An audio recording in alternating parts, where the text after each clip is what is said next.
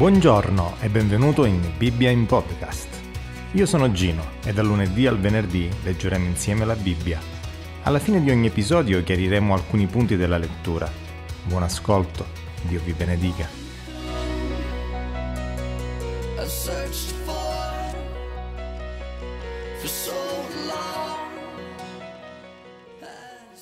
Matteo capitolo ventisei. Quando Gesù ebbe finito tutti questi discorsi, disse ai suoi discepoli: «Voi sapete che fra due giorni è la Pasqua e il Figlio dell'uomo sarà consegnato per essere crocifisso». Allora i capi dei sacerdoti, gli scribi, gli anziani del popolo si riunirono nel palazzo del sommo sacerdote, che si chiamava Caiafa, e deliberarono di prendere Gesù con inganno e di farlo morire. Ma dicevano: non durante la festa, perché non accada qualche tumulto nel popolo. E mentre Gesù era a Betania, in casa di Simone il lebbroso, venne a lui una donna che aveva un vaso di alabastro pieno d'olio profumato di grande valore e lo versò sul capo di lui che stava a tavola. Veduto ciò, i suoi discepoli si indignarono e dissero: «Perché questo spreco? Questo, infatti, si sarebbe potuto vendere caro e dare il denaro ai poveri». Ma Gesù se ne accorse e disse loro: «Perché date noia a questa donna? Ha fatto una buona azione verso di me. Perché i poveri li avete sempre con voi, ma me non mi avete sempre. Versando quest'olio sul mio corpo, lo ha fatto in vista della mia sepoltura. In verità vi dico che in tutto il mondo, dovunque sarà predicato questo Vangelo, anche ciò che ella ha fatto sarà raccontato in memoria di lei». Allora uno dei dodici, che si chiamava Giuda Iscariota, andò dai capi dei sacerdoti e disse: «Che cosa siete disposti a darmi, se io ve lo consegno?» Ed essi gli fissarono trenta sicli d'argento. Da quell'ora cercava il momento opportuno per consegnarlo. Il primo giorno degli azimi i discepoli si avvicinarono a Gesù e gli dissero: «Dove vuoi che ti prepariamo da mangiare la Pasqua?» Ed egli disse: «Andate in città dal tale e ditegli: il maestro dice, il mio tempo è vicino, farò la Pasqua da te, con i miei discepoli». E i discepoli fecero come Gesù aveva loro ordinato e prepararono la Pasqua.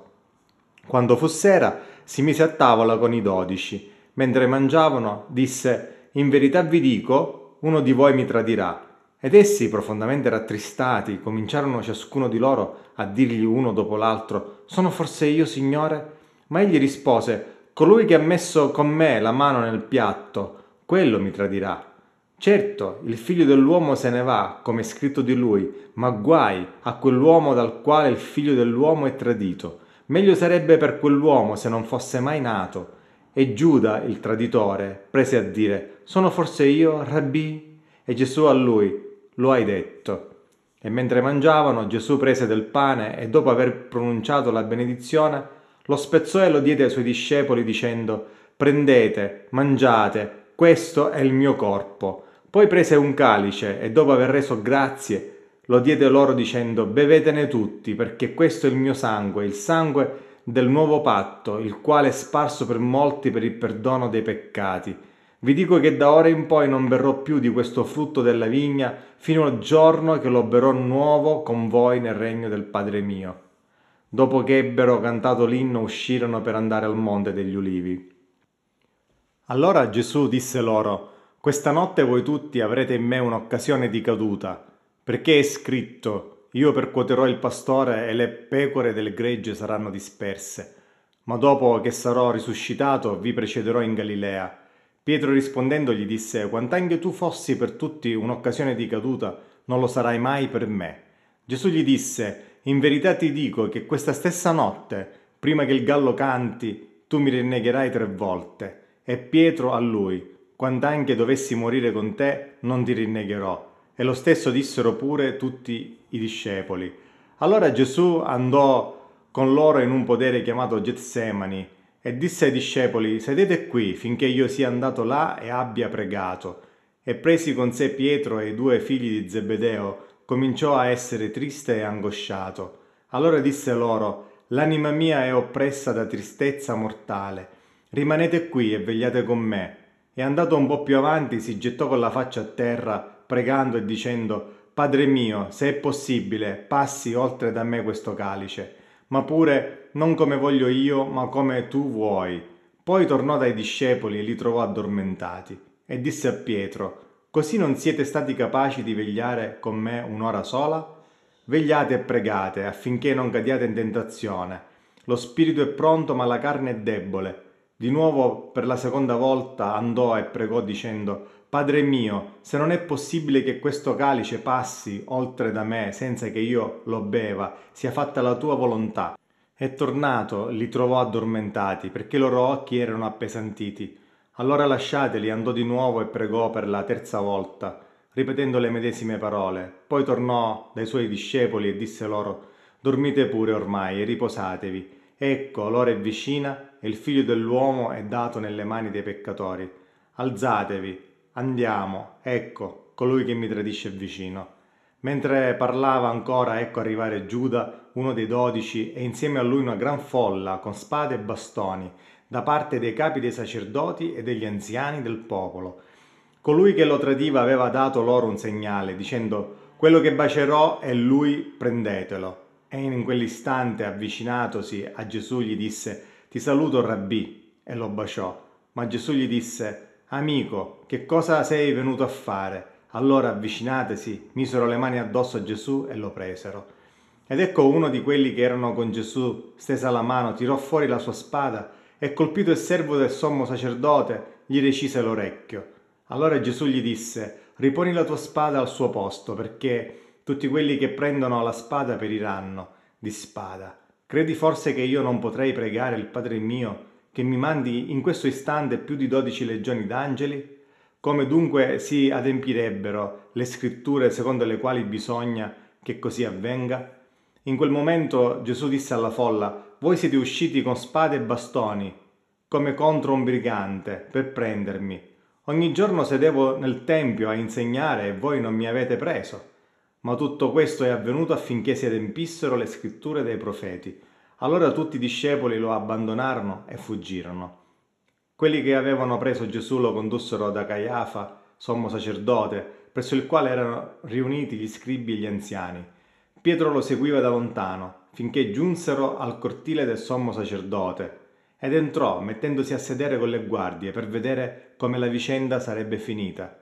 I capi dei sacerdoti, gli anziani e tutto il Sinedrio cercavano qualche falsa testimonianza contro Gesù per farlo morire, e non ne trovavano. Benché si fossero fatti avanti molti falsi testimoni, alla fine se ne fecero avanti due che dissero: «Costui ha detto: io posso distruggere il tempio di Dio e ricostruirlo in tre giorni». E il sommo sacerdote, alzatosi in piedi, gli disse: «Non rispondi nulla?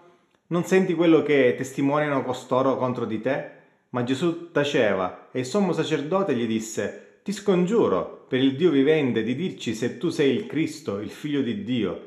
Gesù gli rispose: «Tu l'hai detto. Anzi, vi dico che da ora in poi vedrete il Figlio dell'uomo seduto alla destra della potenza e venire sulle nuvole del cielo». Allora il sommo sacerdote si stracciò le vesti, dicendo: «Egli ha bestemmiato. Che bisogno abbiamo ancora di testimoni? Ecco, ora avete udito la sua bestemmia. Che ve ne pare?»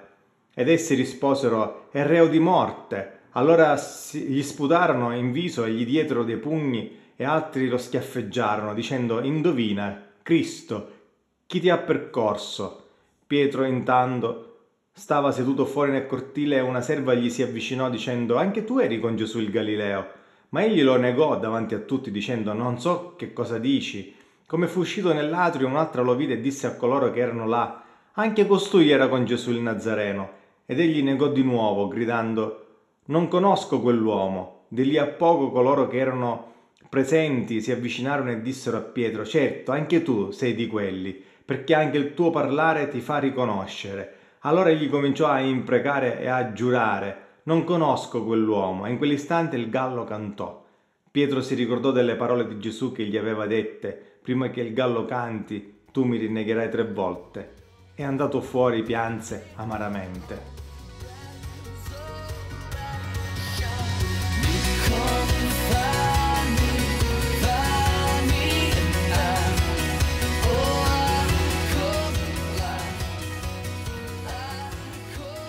Gesù è a tavola con i suoi discepoli per l'ultima cena con loro, un momento speciale, dove spiegò ai suoi discepoli il modo in cui avrebbero dovuto ricordarsi di lui. Era ovvio che il tema principale della serata sarebbe stata la sua imminente morte. La cornice della cena pasquale offriva a Gesù gli spunti giusti per far comprendere ai propri discepoli il significato della sua morte. Infatti, egli applicò a se stesso la straordinaria storia della redenzione narrata nel libro dell'Esodo. La Pasqua era una festa molto importante in Israele. Era stata infatti stabilita da Dio quando ai tempi di Mosè egli liberò gli israeliti dalla schiavitù in Egitto. Nella notte in cui gli israeliti avevano lasciato l'Egitto, il Signore aveva fatto morire tutti i primogeniti degli uomini e del bestiame in Egitto, salvando la vita dei primogeniti delle famiglie in cui il sangue dell'agnello pasquale era stato messo sugli stipiti della porta, per poi essere interamente consumato quella sera stessa prima di partire.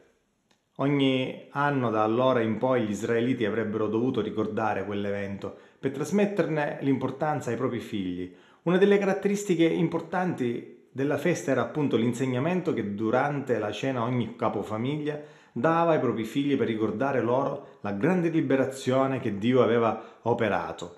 Se ci pensi, quella sera Gesù trattò i propri discepoli proprio come se fossero i suoi figli.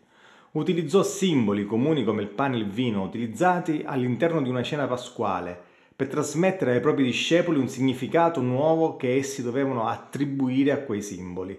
Spezzando il pane egli disse: prendete, mangiate, questo è il mio corpo. Ovviamente si trattava di pane, ma con quella frase Gesù voleva intendere che rappresentava il suo corpo. Egli in quel momento era ancora lì, vivo, in mezzo ai suoi discepoli. Quindi quel pane in quel momento non diventava letteralmente il suo corpo, ma tuttavia c'era un senso profondo in quelle parole. Gli ebrei mangiando pane azimo durante la Pasqua ricordavano la loro afflizione in Egitto e la loro liberazione, ma Gesù reinterpretò quel simbolo applicandolo a se stesso. Quel pane rappresentava il corpo di Gesù, con il quale Dio avrebbe messo fine alla vera afflizione dell'uomo, liberandolo non dalla schiavitù dell'Egitto, ma dalla schiavitù del peccato e dal suo effetto più nefasto, la morte. Sarebbe stato infatti lui a soffrire, portando su di sé i peccati di tutti, proprio come era stato profetizzato da Isaia.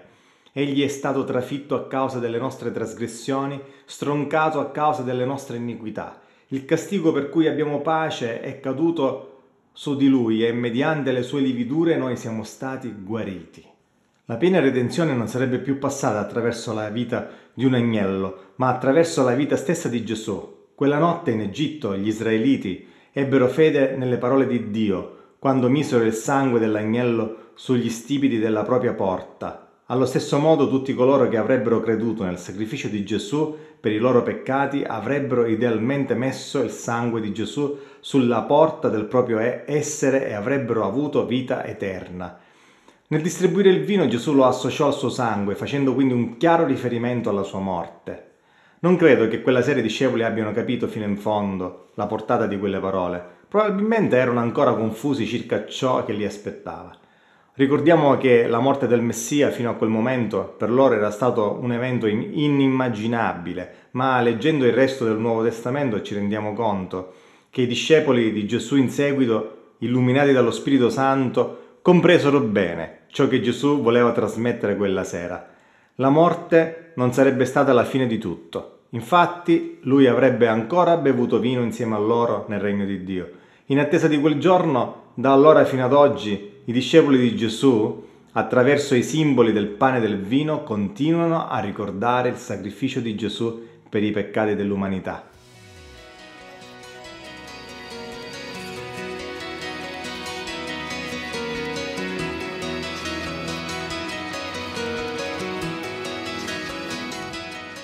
Ciao, io sono Gino e questa è Bibbia in Podcast.